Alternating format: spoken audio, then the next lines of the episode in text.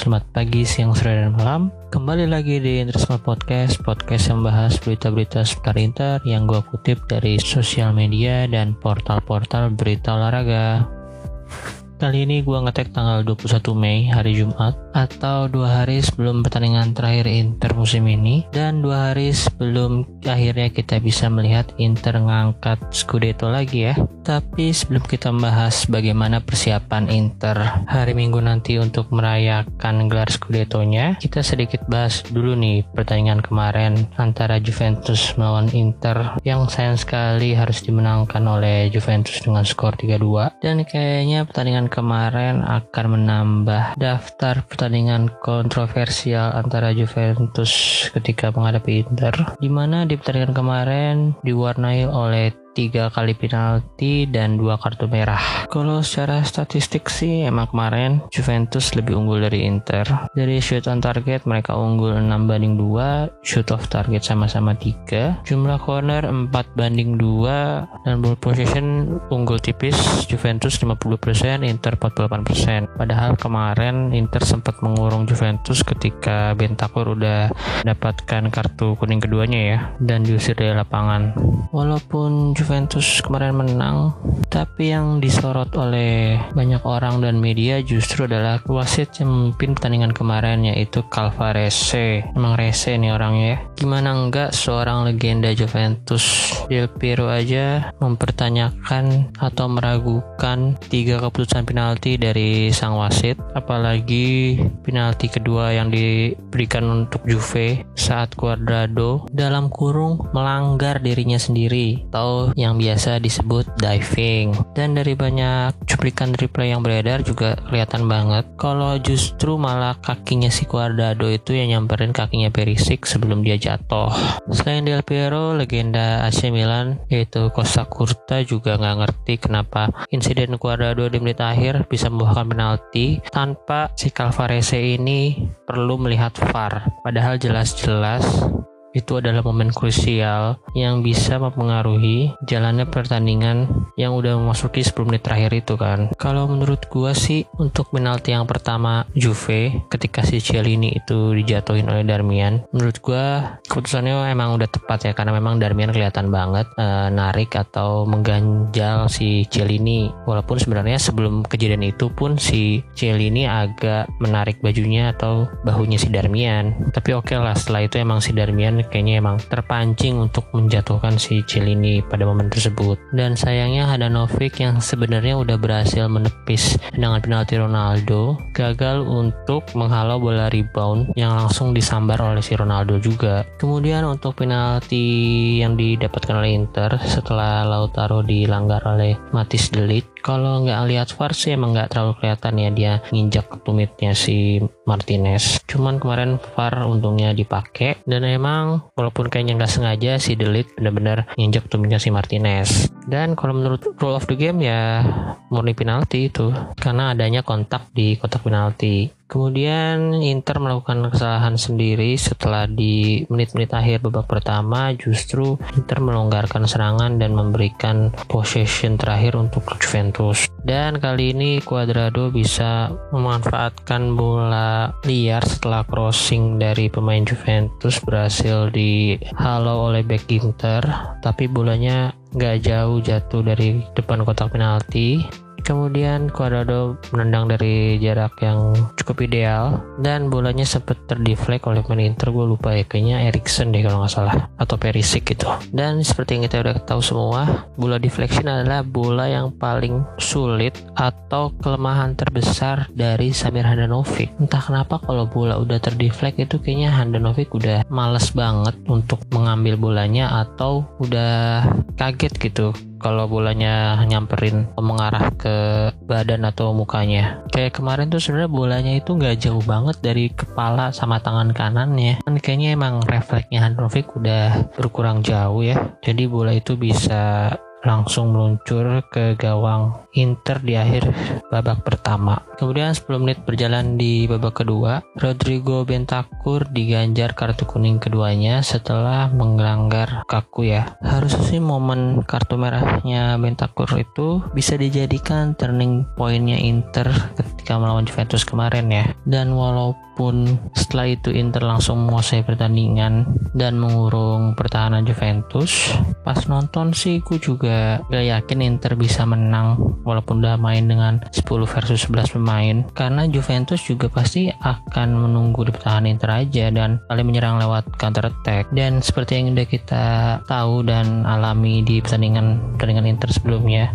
ketika melawan tim yang defensif Inter tuh selalu susah atau buntu untuk mencari celah yang bisa menghasilkan gol atau seenggaknya mengancam lah Apalagi kemarin Alexis Sanchez nggak bisa bermain atau Conte nggak mau memaksakan kondisi Sanchez yang belum 100% kayaknya. Karena menurut gua dalam kondisi kayak kemarin cuman Alexis Sanchez yang bisa merubah jalannya pertandingan Inter. Sebenarnya Conte kemarin mencoba melakukan pergantian dengan masukan Sensi untuk menggantikan Erikson. Kayaknya sih dia menginstruksikan si Sensi untuk berperan seperti Sanchez. Dan sebenarnya menurut gue Sensi itu bisa karena di musim-musim kemarin di awal musim kemarin itu Sensi juga tipe pemain yang bisa dribble dan memberikan kipas-kipas ke striker atau wingnya Inter. Cuma kan emang performanya Sensi dalam beberapa pertandingan ini belum terlalu kelihatan banget dan kayaknya menurun dari ketika dia baru-baru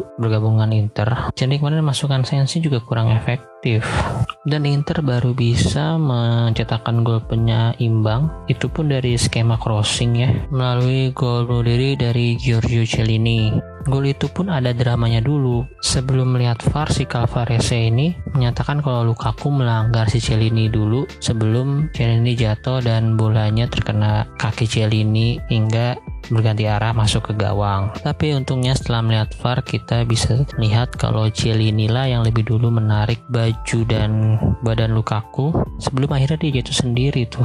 Untungnya si Calvarese ini mengesahkan gol tersebut dan memberikan kartu kuning ke Cielini. Sebenarnya yang dilakukan Cielini itu cerdik atau dalam kurung licik lah. Karena dia tahu dengan umur yang udah nggak muda lagi dia nggak mungkin bisa untuk mengimbangi Lukaku. Tapi di sini dia berusaha cerdik dengan playing victim ya dalam kurung saat berduel atau berhadapan langsung dengan Lukaku. Tapi kalau untuk sepak bola modern zaman sekarang karena udah adanya VAR, harusnya sih trik-trik kayak gitu udah sangat sulit ya untuk dilakukan. Apalagi kalau emang bener wasit VAR-nya dan wasit di lapangannya pun tegas gitu dan komunikasi dengan baik. Kalau zaman dulu sih sebelum adanya VAR, gue yakin kalau si ini melakukan hal seperti itu nggak akan dianggap diving atau melanggar pemain yang lagi offense gitu. Ya untungnya zaman sekarang udah ada VAR ya. Jadi bisa mengurangi hal-hal licik yang bisa mencederai fair play di sebuah pertandingan sepak bola. Kemudian gol terakhir gol yang dicetak oleh Cuadrado di menit ke-88 dari titik penalti. Eh, gue nggak bisa komen apa-apa lagi dah. Udah jelas-jelas itu Cuadrado yang nyamperin kakinya Perisik tapi kenapa si Calvarese ini nggak mau melihat VAR padahal menit masih 88 loh. Belum masuk injury time. Kalau masuk injury time pun masih bisa ditambahin kan kayak biasanya Padahal nama lu itu ada farnya loh Calvarese. Ya mendingan lu ganti nama aja jadi Kalese lah. Var hilangin dah tuh. Mungkin si Calvarese ini juga pengen masuk di dalam sejarah sepak bola Liga Italia ya. Setelah sebelumnya pasti kita udah tahu juga kan. Insiden yang paling terkenal antara Juve versus Inter itu di tahun 98 ketika Inter bertandang ke Dele Alpi. Di mana posisi Inter di klasmen itu ada di peringkat kedua saat itu di bawah Juventus dengan hanya selisih satu poin. Sebelum melawan Juve itu Inter udah menang 6 kali berturut-turut di Serie A dan performanya lagi bagus. Ronaldo juga lagi bagus-bagusnya. Cuman waktu itu ada insiden di mana Mark Juliano melanggar Ronaldo jelas-jelas nggak mengenai bola, menahan laju Ronaldo ketika berhasil mengolah bola di kotak penalti. Tapi wasit saat itu yaitu Piero Cecarini sama-sama C lagi di namanya. Calvarese, Cecarini, Cuadrado aduh ini juga. Nambah aja tuh. Setelah Cecar ini membiarkan kejadian itu Juve langsung melakukan counter attack menyerang lewat sayap kiri. Kemudian Zidane memberikan true pass ke daerah kotak penalti. Bola mengarah ke Del Piero dan Del Piero dianggap dilanggar oleh back Inter saat itu dan di momen itu Cecar ini memberikan penalti ke Juventus. Dan saat itu pemain-pemain Inter langsung nyamperin wasitnya, ngerebutin, ngerubungin dan kapten saat itu adalah Pak Liuka sama nih kayak Handanovic sama-sama kiper posisinya. Juga ikut memprotes sayangnya si cari ini tetap menghadiahkan penalti ke Juventus. Walaupun sebenarnya Del Piero yang jadi eksekutor pun gagal mengeksekusi penaltinya dengan baik karena berhasil dihalau oleh si Gianluca Pagliuca Udah deh segitu aja dulu. Kalau ngomongin kontroversial Juventus versus Inter pasti nggak bakal ada habisnya. Dan mungkin kayaknya gue akan membahas itu di satu episode sendiri ya. Dan kayaknya mungkin akan gue bahas dari sisi yang berbeda. Mungkin gue juga akan mengundang seorang Juventini juga di podcast ini. Karena ya mungkin aja ada kontroversial di pertandingan antara Juventus lawan Inter yang menguntungkan sisi Internya. Kan kita nggak tahu selama ini kan kita hanya melihat kontroversi kontroversial ketika menguntungkan Juventus doang atau ketika merugikan Inter. Kalau gue sih belum tahu nih apakah emang ada tuh yang momen-momen yang menguntungkan Inter ketika sedang menghadapi Juventus. Oke langsung aja. Selanjutnya kita bahas berita-berita seputar Inter seminggu terakhir ini Yang masih hangat banget kemarin Dan sudah diberitakan oleh beberapa media juga. Kalau udah ada pengumuman resmi Bahwa Suning sudah mencapai kesepakatan dengan Oaktri Capital Management. Kalau dari laporan Calcio e Suning telah menjaminkan 68,55% saham mereka di Inter Sebagai jaminan dalam kesepakatan Peminjaman sebesar 275 juta euro. Dan hal itu berarti berarti Oktri bisa menjadi pemilik baru klub jika Suning tidak dapat melunasi pinjaman tersebut dalam jangka waktu tiga tahun ke depan. Namun dalam pernyataan resminya, Inter tidak menjelaskan apakah Oktri akan menggantikan Lion Rock Capital sebagai pemegang saham minoritas klub seperti pemberitaan yang pernah kita dengar sebelumnya, tapi si Calcio Finanza ini mengkonfirmasi kalau Suning akan menggunakan 33 juta euro dari 275 juta tersebut untuk melikuidasi Lion Rock yang memiliki 31,05% saham di Inter. Nah, untuk detail mengenai apa itu likuidasi atau bagaimana nanti posisi si Oktri Capital Management di dalam struktur manajemen Inter, gue masih kurang paham ya secara detailnya. Mungkin nanti akun Intrististan tuh biasanya akan membahas kalau masalah finansial atau keuangan Inter. Ditunggu ya Min penjelasannya. Dan kabarnya dana pinjaman 275 juta itu akan digunakan untuk pembayaran gaji, cicilan transfer pemain, atau biaya operasional untuk Inter selama musim depannya. Jadi kalau untuk transfer sih menurut gua nggak akan terlalu banyak ya budgetnya ya mungkin nggak lebih dari 50 juta lah jadi kita belum bisa berharap Inter akan mendatangkan pemain-pemain mahal kayak Kante. Kalau Inter belum bisa menjual pemainnya terlebih dahulu. Oh ya, selain itu bagi Oktri Inter bukan kali pertamanya mereka terlibat dalam dunia sepak bola. Pada tahun 2020 lalu, mereka udah bekerja sama dengan Pierre Antoine Capton dengan membeli 100% kepemilikan tim Prancis. Stade Malherbe Caen yang saat ini lagi main di Ligue 2-nya Prancis dan juga Stephen Kaplan yang merupakan salah satu co-founder mereka juga menjadi salah satu co-owner dari Swansea City. Sebenarnya sih ini berita baik yang untuk Inter dan manajemen karena dengan dana yang lumayan besar bisa memberikan oksigen yang dibutuhkan bagi keuangan Nerazzurri saat ini yang sangat terdampak akibat pandemi COVID-19 ini. Tapi tampaknya manajemen tetap akan melakukan pemangkasan biaya operasional sebanyak 15-20%. Ya semoga aja hal ini bisa menahan Conte untuk tetap mau melatih Inter musim depan. Kan udah ada banyak kabar yang menyatakan kalau Conte belum 100% untuk bisa bertahan di tim ini. Tapi juga ada kabar yang menyatakan kalau seluruh pemain Inter mengirimkan pesan agar Conte tetap mau bertahan melatih Inter musim depan. Tapi namanya Inter ya tetap bakal ada berita-berita negatif ya. Kalau untuk masalah Oktri ini, Inter juga udah mulai dikaitkan apakah akan senasib sama dengan tim kakak yaitu AC Milan yang tahun 2018 lalu juga melakukan kesepakatan seperti dengan Oktri ini. Cuma waktu itu dengan antara manajemennya Yo Hong Lee dengan manajemen Elliot yang sekarang udah mengambil alih AC Milan karena Yo Hong Lee nggak bisa membayarkan hutangnya dalam tengah waktu yang ditentukan. Ya semoga aja Suning lebih baik dari itu ya. Dan gue yakin sih emang Suning jauh lebih baik dari Hong Lee karena ya udah terbukti sampai sekarang Suning hanya terganjal dengan peraturan pemerintah Cina dalam masalah investasinya di luar negara Cina itu. Oh iya kabarnya dengan resmi masuknya Oaktree Capital Management ini sponsor utama Inter untuk musim depan katanya nih ya nggak akan berasal dari Asia lagi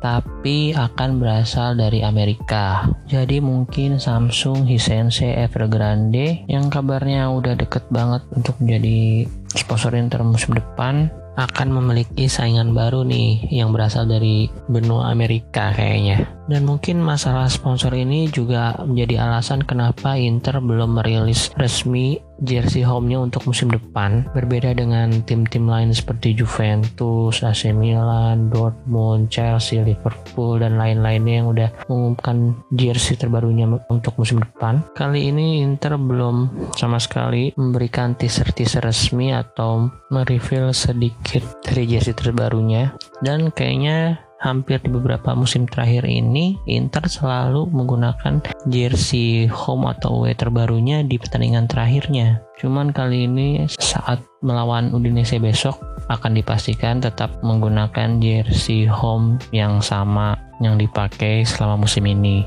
Dan pertandingan terakhir besok melawan Udinese di Serie A musim 2020-2021 menjadi terakhir kalinya kita melihat logo Pirelli di dada para pemain Inter. Goodbye Pirelli.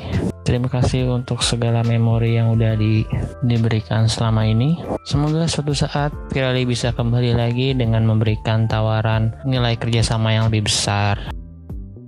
Oke, kita lanjut ke berita persiapan perayaan Scudetto ke-19 Inter di akhir pekan ini. Kabarnya Inter melalui Lega Serie A sudah melayangkan permintaan kepada pemerintah untuk mengizinkan 1000 orang hadir di San Siro pada laga Inter melawan Udinese Kuota 1000 orang itu akan diberikan kepada sponsor, pekerja di klub, dan keluarga-keluarga dari para pemain. Jadi nggak ada sama sekali tiket yang dijual untuk laga nanti, hanya sebuah undangan untuk menghadiri perayaan Scudetto kepada orang-orang tertentu doang. Terus kalau menurut klub Republika mengabarkan kalau Inter juga diizinkan untuk menggunakan area parkir di luar San Siro untuk dipadati fans mereka dengan kapasitas yang disediakan sekitar 4.500 orang. Jadi semoga aja perayaan gelar Scudetto kali ini vibes-nya akan tetap sama dengan Scudetto-Scudetto yang udah di terima Inter sebelumnya. Apalagi untuk para pemain, bagi mereka yang belum pernah merasakan juara, pasti ini akan sangat emosional ya untuk mereka. Tapi melalui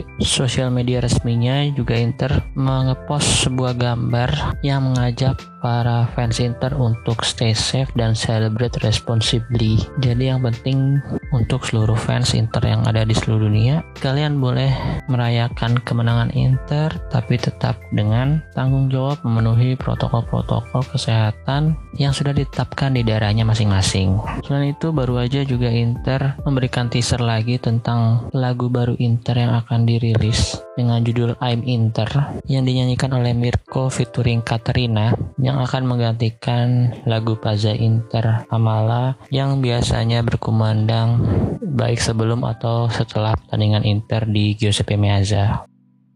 Oke, kemudian yang terakhir kita langsung aja membahas sedikit preview match antara Inter melawan Udinese yang akan bertanding di hari Minggu pukul 8 malam waktu Indonesia Barat. Pastinya di sini Conte akan sangat mengincar kemenangan setelah di pertemuan pertama Udinese mampu menahan imbang Inter dan menjadi satu-satunya tim Serie A yang belum dikalahkan oleh Inter musim ini. Dan Conte tentunya akan mengusahakan agar Inter bisa menutup musim ini dengan sangat baik, yaitu dengan kemenangan. Kalau menurut Gazeta, prediksi starting eleven-nya Handanovic tetap menjadi pilihan utama di posisi penjaga gawang, kemudian di PK dan Skriniar, Rusia dan Ambrosio, sama seperti ketika melawan Roma kemarin. Kemudian karena Brozovic harus absen setelah mendapatkan kartu merah di pertandingan sebelumnya, kayaknya Eriksen akan mengisi posisi Brozovic, ditemani oleh Vecino di kanan dan Sensi di kiri. Untuk wingnya ada Hakimi dan Perisic, dan duet strikernya ada Pinamonti dan Romelu Lukaku. Itu kalau menurut Gazeta. Kalau yang gua mau sih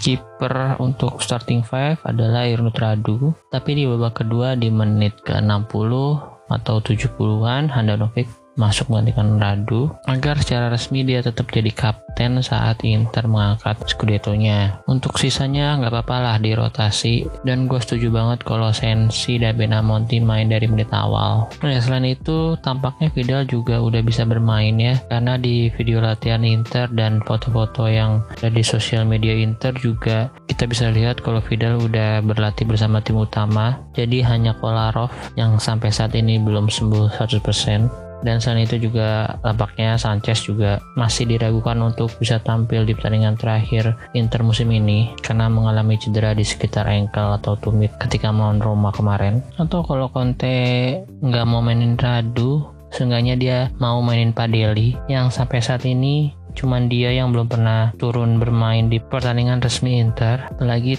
kabarnya udah banyak yang bilang kalau dia nggak akan memperpanjang kontraknya di Inter dan sudah sign bersama Udinese untuk Serie A musim depan. Dan langsung aja nggak usah lama-lama prediksi gua optimis 4-0 lah clean sheet pasti. Wajib clean sheet sih dan menang untuk menutup Serie A musim ini dengan sangat baik. Apalagi Five para pemain dan manajemen juga lagi bagus-bagusnya walaupun kemarin sempat kalah dari Juventus tapi besok mereka akan mengangkat Scudetto. Seharusnya mereka udah bisa melupakan kekalahan kemarin ya dan bounce back di pertandingan ini. Untuk mencetak gol, Sensi kayaknya akan ngegolin di pertandingan terakhir. Apalagi waktu lawan Udinese musim kemarin dia pernah golin lewat sundulan. Siapa tahu dia ya bisa mengulangi hal itu besok. Kemudian satu gol dari Hakimi, satu gol dari Lukaku, dan satu gol lagi dari Penamonti. Oke, segitu aja untuk pembahasan gua di episode kali ini. Terima kasih untuk kalian semua yang udah mau dengerin. Mohon maaf kalau ada kata-kata atau informasi yang kurang tepat dan jangan lupa untuk di-follow akun sosial medianya. Kalau di Twitter ada di Intrisme Media, kalau di Instagram ada Intrisme Podcast, di Spotify juga Intrisme Podcast. Dan kalau kalian suka dengan podcast ini, boleh di-share ke teman-teman kalian. Sekali lagi terima kasih. Adi Fidiasi, Forza Inter.